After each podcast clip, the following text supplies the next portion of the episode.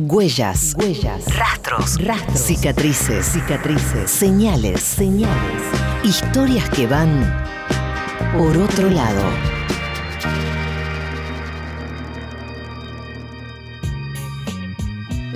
Lindo tema el de hoy, Matías McLaughlin, porque, bueno, acá hay muchas y muchos que podemos hablar al respecto. Eh, Exactamente, sí. Buenas tardes primero. ¿Cómo le va? Bien. tal? Bueno, todo esto arranca porque hace unas semanas un amigo nuestro, amigo de la casa, Martín Calos, Sí, economista, claro. eh, que trabajó también en Maldita Suerte un tiempo fue- atrás. Sí. Bueno, él hace un hilo en Twitter en donde cuenta que hace un tiempito él fue padre de Violeta y él tuvo la posibilidad y tuvo el privilegio de tomarse unos meses para, obviamente, estar en los primeros meses de la crianza de su hija Sí, y compartir las tareas de cuidado con, con su mujer. claro.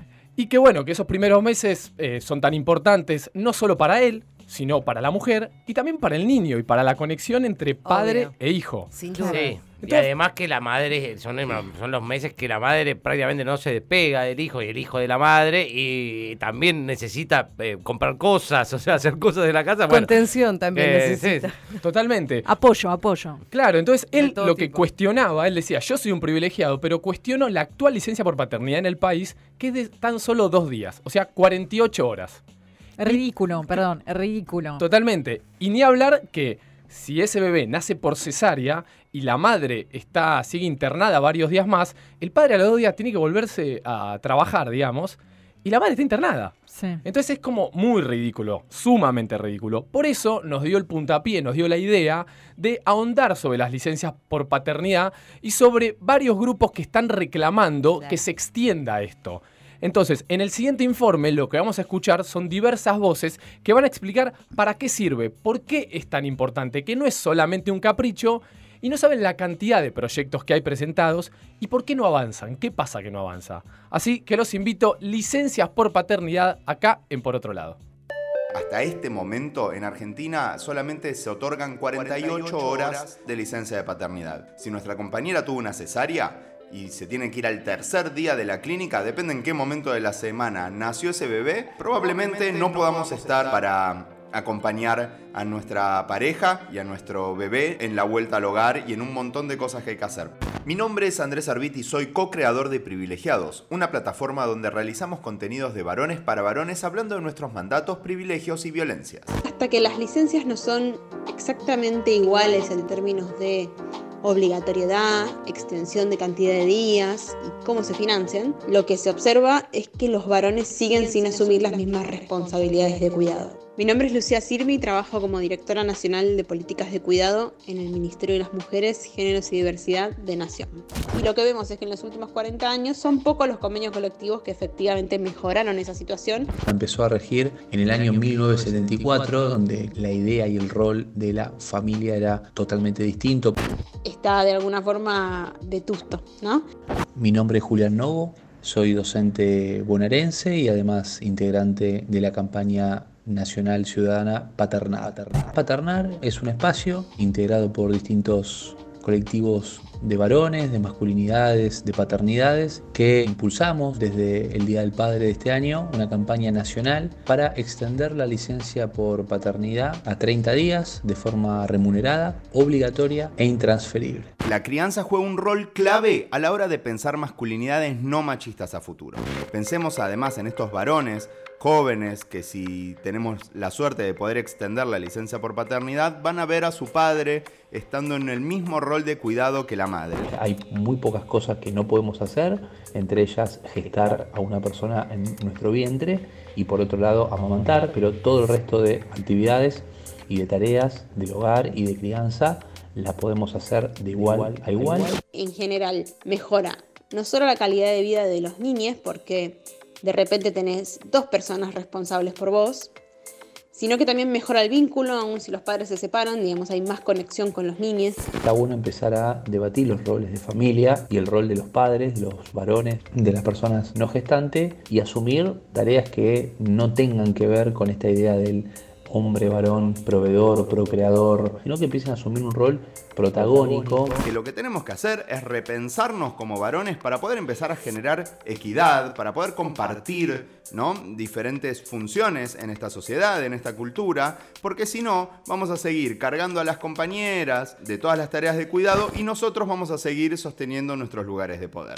Actualmente en Argentina lo que tenemos es un sistema de licencias que cubre a una porción muy pequeña de trabajadores y trabajadoras para empezar. Solo el 38% de las mujeres en la práctica llegan a la maternidad con un sistema de licencias porque son muy pocas las que están por un lado trabajando y por otro lado las que están trabajando formalmente. ¿no? Y en el caso de los varones son solamente dos días por la ley de contrato de trabajo pagos por el empleador, entonces también hay mucha resistencia a modificarlo, no están financiados por la seguridad social como es el caso de la maternidad y a la vez no son obligatorios. Lo interesante de la extensión de las licencias por paternidad es que nos pueden traer a futuro cuando las licencias sean equitativas, sean iguales, sean además obligatorias, es que van a traer igualdad en el ámbito laboral a la hora de las contrataciones.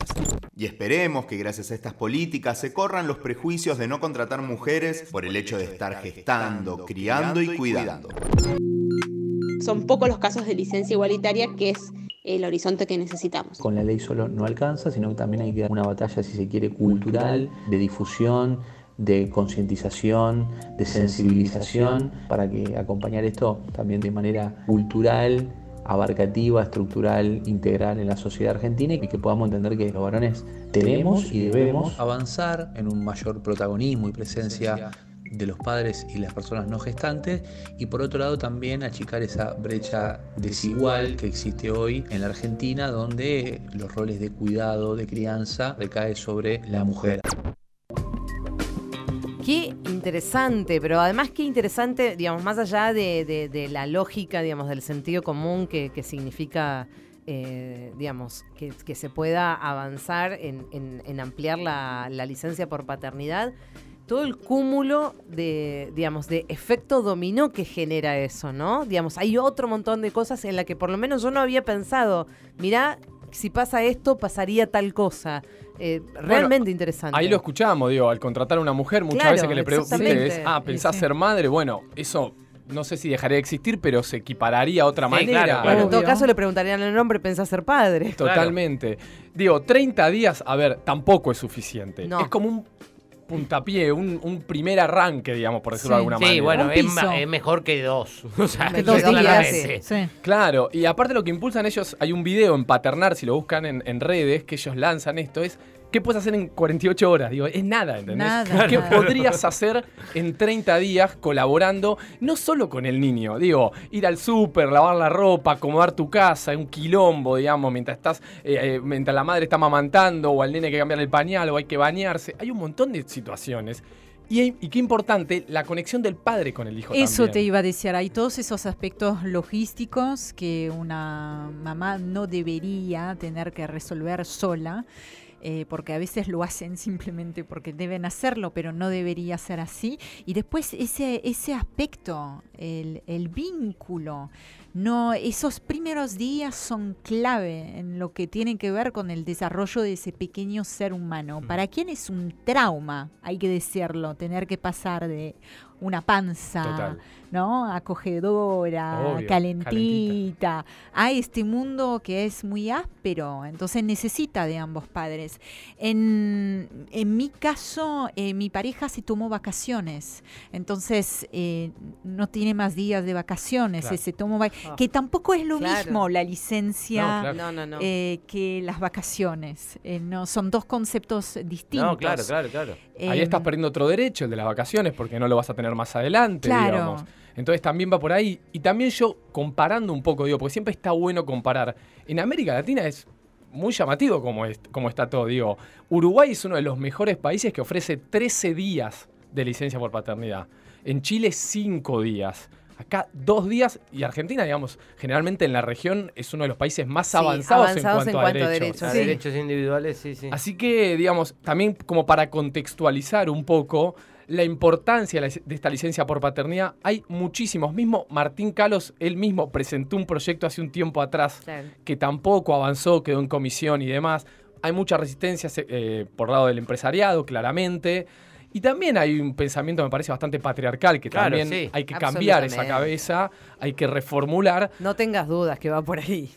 Sí, Claramente. sí. No tengas Sí, duda que va por pero ahí. hay una cuestión que es que también eh, eh, no, por ahí no se relaciona tan fácilmente porque es el, el padre, no sé, pero está íntimamente relacionado la, la cuestión del de, el rol que tiene que asumir la madre con los días que se puede tomar el padre. Totalmente esto de que el padre trabaja y la, la sí. madre, la mujer El se macho queda en la proveedor. casa. Totalmente. Ese Esto sí. ya cambió, las familias ya cambiaron, los roles ya cambiaron. Y no, y no es un problema solamente para las mujeres. Yo creo que lo padecen, que es lo que, ¿no? Que es lo que explica también Carlos, digamos, con, con Que esa Carlos, militancia. dicho sea de paso, nos está escuchando. Sí, que lo saludamos. lo- le mandamos un beso Un ahí beso con, enorme. con Viole. Pero es que los, lo- los eh, varones, los chicos, los hombres también lo padecen. Los, los papás, las, las parejas en general, aquellos que están ahí al lado acompañando, padecen también de eso. No solamente No poder estar. quien, claro, claro, sí. No solamente quien gestó, a eso me, me refería. Totalmente. Bueno, lo último para cerrar, el proyecto más fuerte es el de Itaí Hackman, que está eh, de- del Frente de Todos, está en comisión, no sé si se tratará o no, pero hay un proyecto actual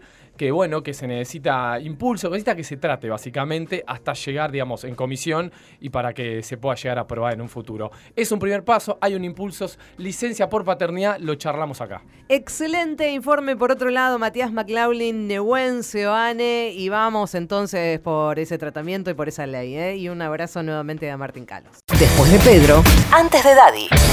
Maldita suerte. Tu colación de la tarde.